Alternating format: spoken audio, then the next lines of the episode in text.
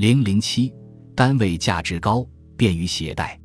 作为交换媒介的钱要被人们带来带去，使人们在各地的交易活动变得更加便捷，所以它必须有单位体积小、价值高、便于携带的特性。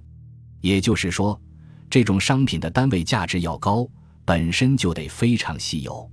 请看图二点二。根据世界黄金协会提供的资料，人类历史上迄今为止挖出的黄金总量只有十八点七二万吨，只需要一个二十一点二米见方的房子就足够放下。